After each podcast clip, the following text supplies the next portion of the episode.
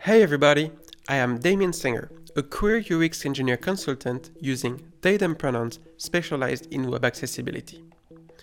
And for a bit more than a year, I am leading the design system project at Castor, a healthcare startup based in Amsterdam.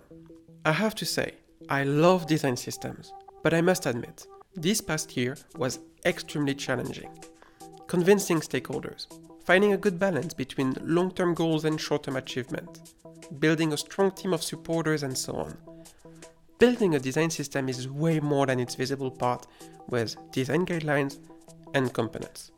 With my team, we face new challenges every day that I want to share and discuss with you. When speaking at conferences and meetups, I often get people asking questions about the creation and maintenance of a project like this, especially in a startup environment with limited resources. But let's be clear I don't think I have the perfect answer to these questions.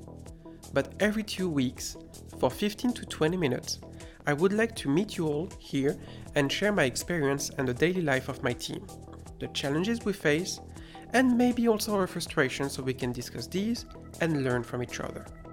So if you can bear with my terrible French accent, the first episode of Tokens will air on June the 1st, and I will try to answer a question that could be also pretty relevant for this new podcast series. Where to start?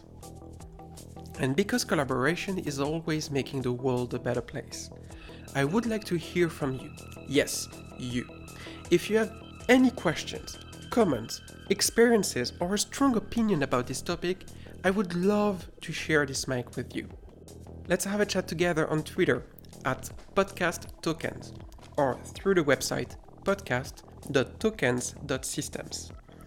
The first episode is out Monday, June the 1st. Subscribe wherever you listen to your podcast usually. Speak to you soon. Bye.